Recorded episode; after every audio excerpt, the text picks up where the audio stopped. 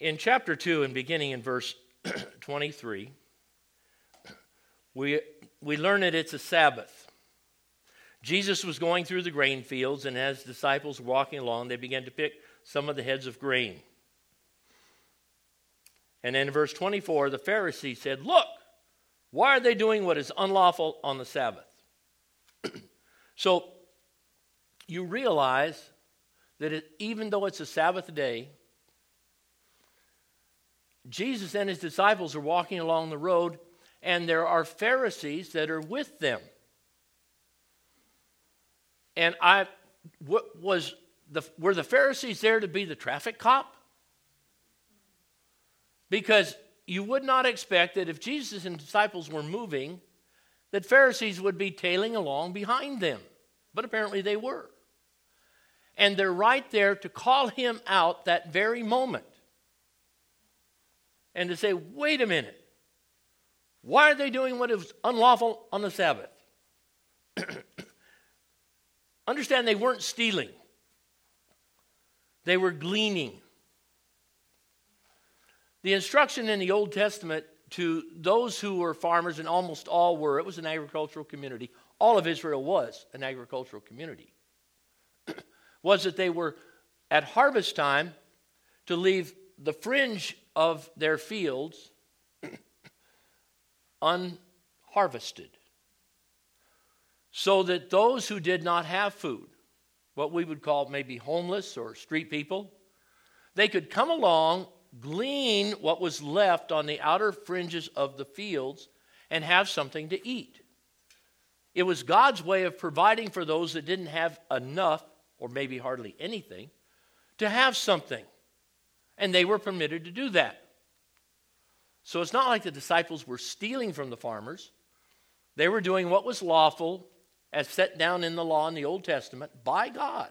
They were just gleaning. And, and they weren't harvesting either. because if they were harvesting, they would be gathering it together in order to sell it. And they weren't doing that. All they were doing was gathering something to eat that day. And the fact that they were not harvesting was probably what the, what the Pharisees were referencing. You're harvesting this stuff and, and you're going to sell it, you're going to make some money on it.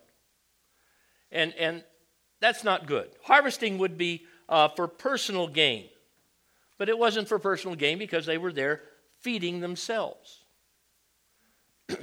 And Jesus always has an answer. Jesus is never dumbstruck. He's never, hmm, I hadn't thought of that before. Nothing ever surprised Jesus.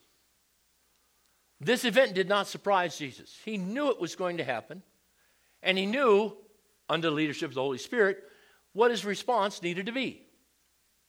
So, how does he respond to this accusation? Verse 25. So he turns to the Pharisees and says, Have you never read what David did when he and his companions were hungry and in need?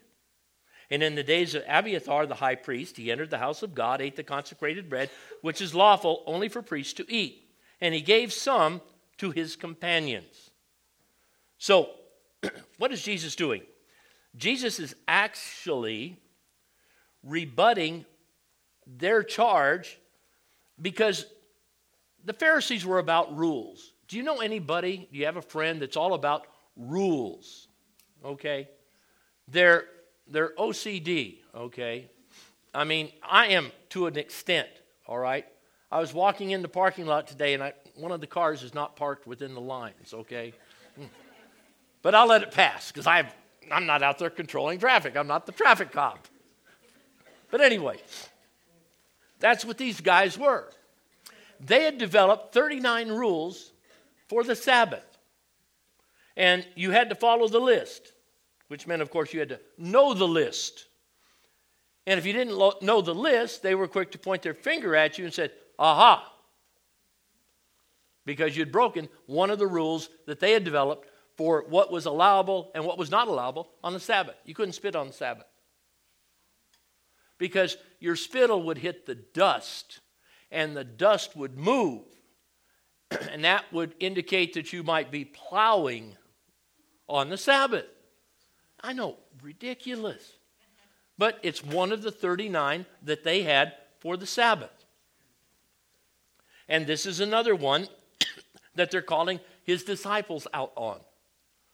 Wait a minute, you can't do that. You can't harvest on the Sabbath. You can't even glean on the Sabbath, they said. And Jesus turns around and goes all the way back to the Old Testament, all the way to King David before he was king, when he was fleeing Saul, and says, Wait a minute.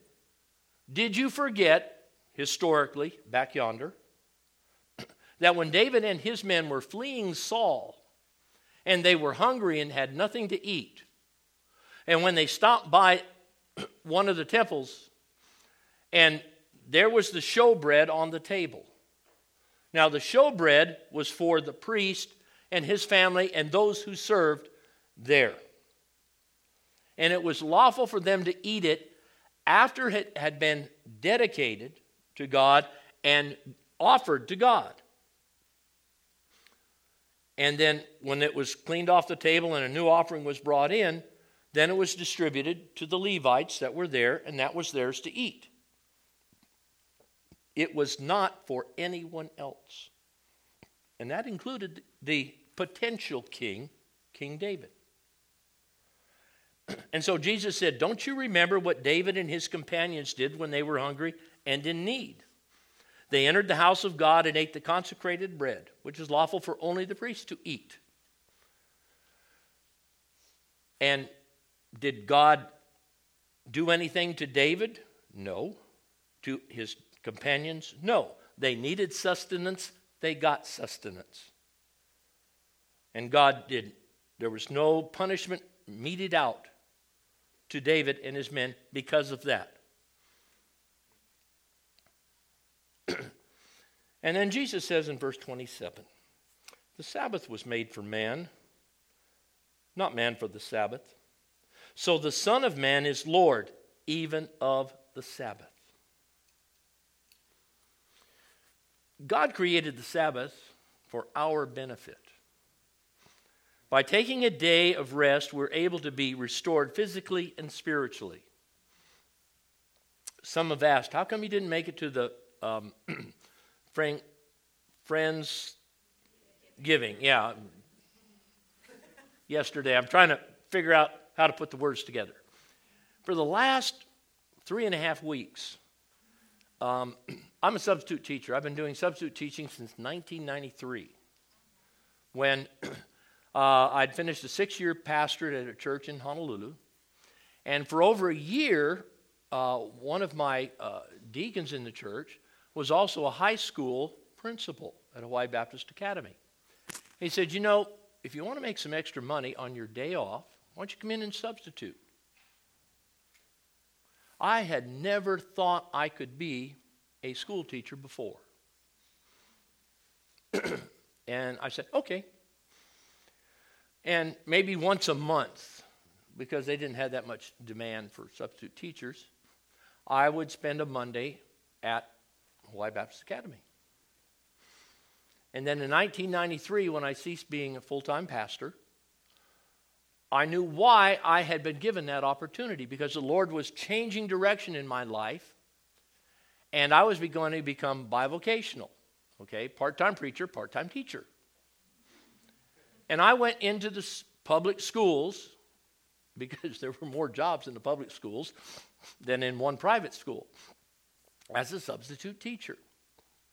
And I did not understand until the first day of substitute teaching in a public school why the Lord wanted me in public schools. 10th grade English, and in the first period class, on the first day of school, 10th grade English, there was one girl who was pregnant. There was another girl who was pregnant for the second time. We're talking about 15 year olds. One girl's pregnant, the second girl is pregnant for the second time.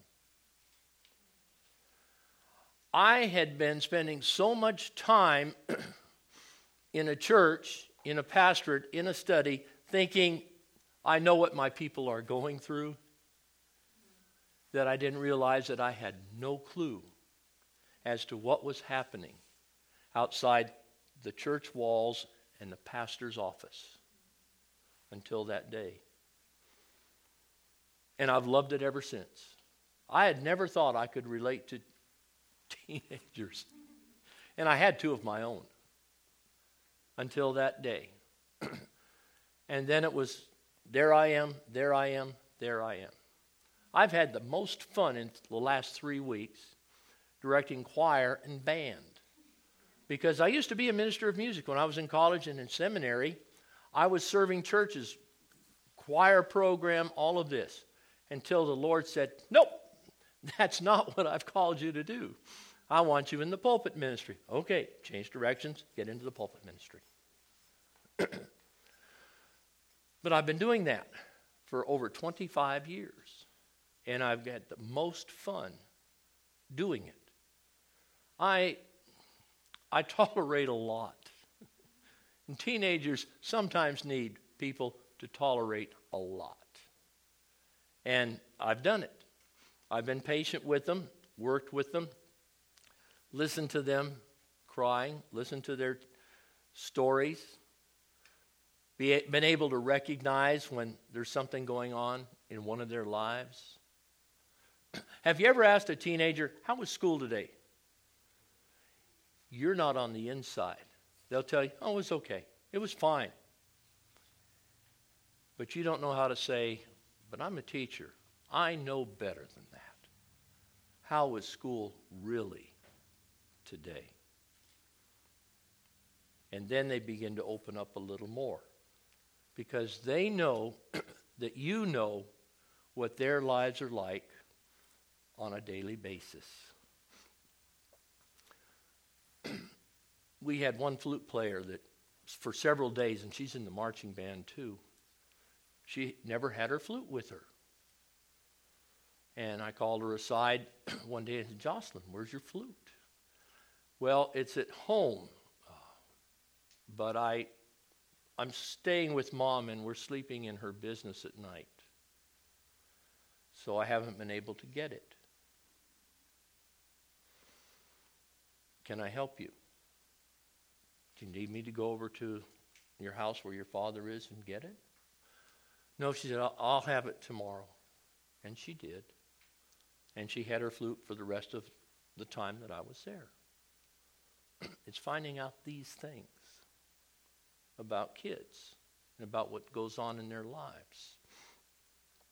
Anyway, um, I discovered in seminary that Sabbath is not the seventh day of the week. It's not Sunday. Okay? Uh, because halfway through seminary, my GI Bill ran out. I had to go get a real job.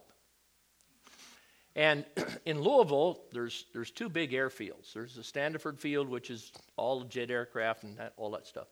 And they have a general aviation field that's about two and a half miles from seminary that is one of the busiest general aviation fields in the United States. They've got flight schools there, they got planes all the time in and out. And they were looking for someone to work 4 to 12, five days a week. My days off were Tuesday and Wednesday. So on Sunday, after church, I went to work from 4 to 12 as security for the airfield. And in case there was a fire, I had a thing on the back of my truck. I could put the fire out with foam, something like that. And that's when I discovered that my Sabbath was not Sunday. My Sabbath was another day of the week. And I, I got out of that rut of believing that the Sabbath was only Sundays. Because Jesus didn't say Sabbath was only Sunday. Of course, back then they didn't have a Monday through Sunday calendar either, so he wouldn't say that anyway. That's when I discovered that there were some things about the Sabbath that had been blocked into my life that I needed to change, perhaps. Being in South Carolina in the 60s, if you've ever been in the South, Nah, you're not that old. um, you may not have ever heard of a blue law. Blue laws were instigated at the push of ministers over 100 years ago. And what the blue laws were everything is closed on Sunday except church. Because that was the only thing you could do on Sunday. Everything else was closed, period. Now, Charleston, being a bit of a multicultural kind of city, had modified their blue law. Their blue law was you could be open on Saturday or you could be open on Sunday, but you could not be open both days because there was a large Jewish population in Charleston. And so they're going to be closed on Saturday, but they wanted to be open on Sunday. So Charleston modified their laws and let them do that. But I'd never heard of blue laws before until that time. and now all the blue laws are gone in all of, this, all of the states in the South. Because over time, and Walmart and things like that, more and more stores became open, except for Chick fil A. except for Chick fil A. And those of you that have been a part of this place from the very beginning know about the relationship we had early on with Chick fil A and one of its franchisees. So here's Jesus trying to break the mold of their minds, the Pharisees' minds, that the Sabbath was all about keeping 39 rules and nothing else. And this is how he does it. okay? Here we are. We need to be re- restored physically. We need to be restored spiritually. We need to rest and we need time to focus on God. But, but for the Pharisees, the Sabbath rules were more important than Sabbath rest. The rules were more important than Sabbath rest. But for Jesus, the Sabbath was an opportunity to demonstrate God's love. He de- demonstrated in ministry, he healed on the Sabbath. He allowed his disciples to be fed on the Sabbath. He exorcised demons on the Sabbath.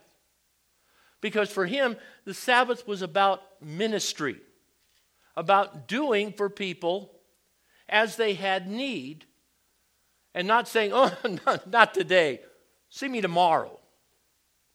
Or, oh, the Sabbath just began. You're late. You'll have to wait 24 hours. It was about instantly doing what needed to be doing for the best outcome possible for the people that he was ministering to. You see, the Sabbath, the Pharisees used the Sabbath, the rules of the Sabbath, to point out people's failings. And instead of pointing a finger at them and saying, This is wrong in your life, Jesus comes along and says, Look, let me point you toward God. Because that's what Jesus wanted to do. Jesus was all about pointing people toward God. He was not worried about their faults, their foibles, their fallacies. He was worried about whether or not he could put them in God's purview, that he could put them so that they would look at God and look for God in him and then come to God and come to Christ. I learned a long time ago, we used to say, Well, have you witnessed for God today? And a lot of people said, Well, I haven't spoken orally to somebody, but I want my life to show. That don't work. When's the last time someone came up to you and said, You know, I've noticed there's something different about you? When's the last time somebody came to you and said that? I can't recall the last time somebody said that about me. And, well, you know, here's a minister. Surely people would notice there's something different about his life. But I, I look just like everybody else. I look like you, well, mostly, not all. But, but it's not what we, what we look like that's going to attract them as much as our conversation with them about their relationship to God. I never get on an airplane and expect that the person next to me knows God, knows Christ when we sit down. Um, I, I have very rarely found that to be the case. But I'm going to engage that person next to me in some conversation and see where we can go in recognizing whether or not Christ is in their lives as much as he's in my life. I've met some fun people, but very few have I met that are actually ready to say, Yes, I'm a Christian, or Yes, I believe in Christ. And most of the time, if you get on an airplane, the same thing's going to be for you as well. Most people aren't, no, they're not going to volunteer that. So they have to be able to say or have to be able to hear, not just see, but hear that there's a difference in your life. And maybe that's why God is placing them next to you on the airplane in that seat. Paul told the Corinthians, you know what? I planted, Apollos watered, but God gave the increase.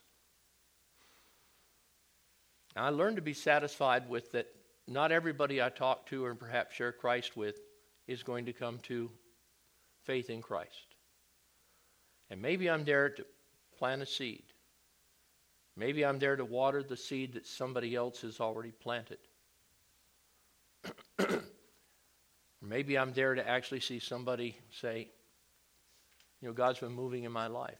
How do I how do I have faith in Christ? How do I know that when I die, I'm going to go to heaven? And then God gets the increase. God gets the glory for the salvation that has occurred. That's why God puts us with people that He does. And it could be any day of the week. So, Jesus has said, I have the power to heal, whether it be leprosy or paralysis. I have the power to call people to me and change their lives, like he did Levi just a few verses before this. Or that I have the power to change your beliefs about fasting and to change your beliefs about what does the Sabbath really mean?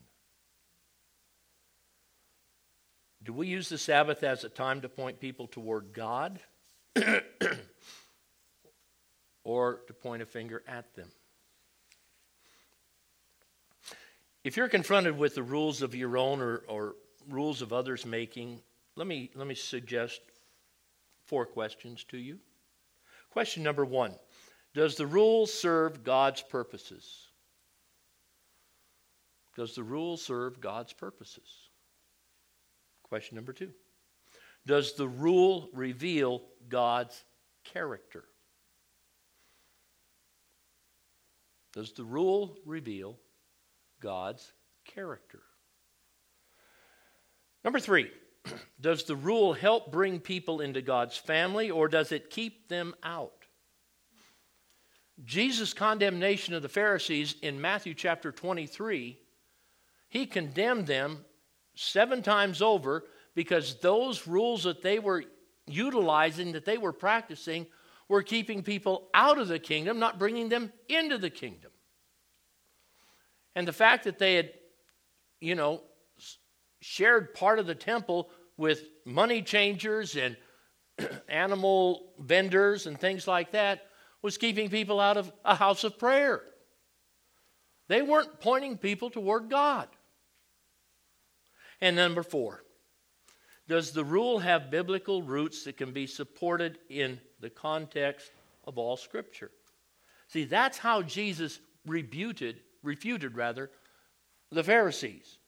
He went back to the old text, to the story of David, and pointed out to them that in the context of Scripture, your complaint about my disciples gleaning and eating on the Sabbath day, it does not hold water. Your, your argument is uh, fallacious, it's fallacy. Does the rule serve God's purpose? Does the rule reveal God's character? Does the rule help bring people into God's family or keep them out? And does the rule have biblical roots that can be supported in the context of all Scripture? What is it? What does it do? Does it bring glory to God? or is it a hindrance to people finding God? Let's pray.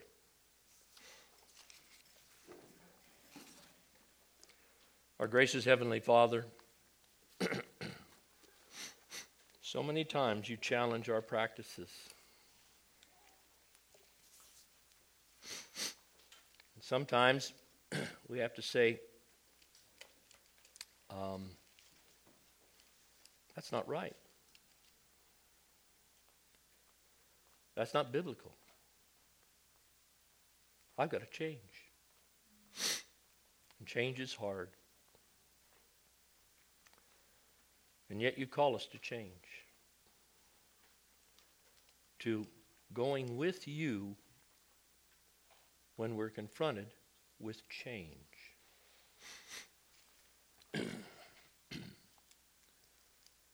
Everybody that's been here for a year knows the tremendous change King's Cross has gone through.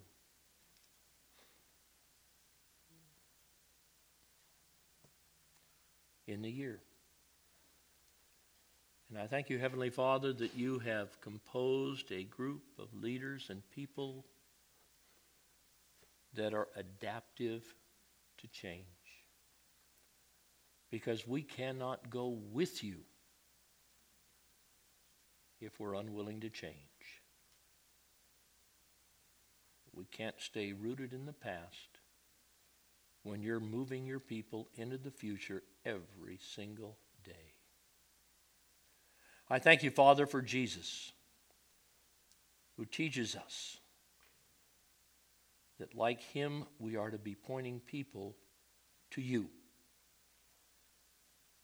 and to people who will exhibit their faith in Christ as well. May we, Heavenly Father, not be so locked into rules that we harm the people that you are calling to yourself. In Jesus' name I pray.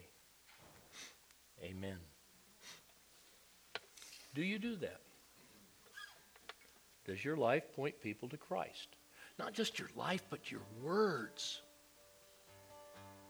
Do your words speak of Jesus? And when you have an opportunity to engage people you do not know, within five minutes, if they haven't spoken to you about Christ in their life, have you spoken to them about Christ in your life? Have you said, you know what, I've got this unspeakable joy that's in my life that I don't know if you've got it too, but um, can I tell you what it is? You know what? I'm not worried about death. Why aren't you worried about death? What? Man, I'm going to a place that's much better than this.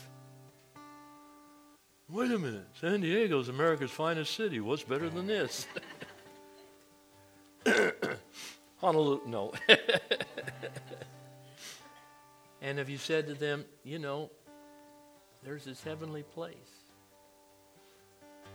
You know? Was at a service Wednesday, memorial service for a member at First Baptist that had passed away just the previous week. I was at his bedside when he did. God allowed me to be there with his family to pronounce his benediction as he did literally breathe his last and offer up his spirit to be with his God in heaven.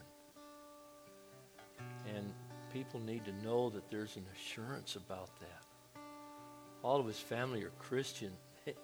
They, they weren't crying because he had passed away. They were so happy because the pain was gone. And there was joy in his life. And now there was more joy because he was with Jesus in heaven.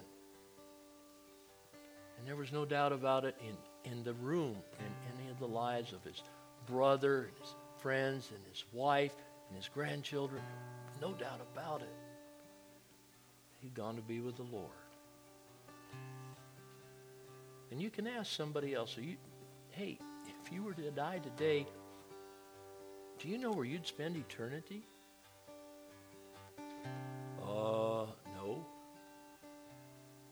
Know where I'm going to spend eternity. It'd be great to see you there. We never know about the rest of today or tomorrow. If you've read the stories about par- the Paradise Fire, that fire was going at the rate of 300 yards a minute. People didn't have time. That's why the death toll is going to be so high. It was just. I heard a story yesterday on PBS about one man that was in an electric wheelchair and he was trying to get out of town on the electric wheelchair. Some men pulled up and put him on in their van and took him out because it was not going fast enough. The fire was moving faster than that. Just like that, a lot of people went to be with the Lord or not. That's always a question you can ask. What's your hope placed in? Is it in rules or is it in the Lord? Let's reflect on that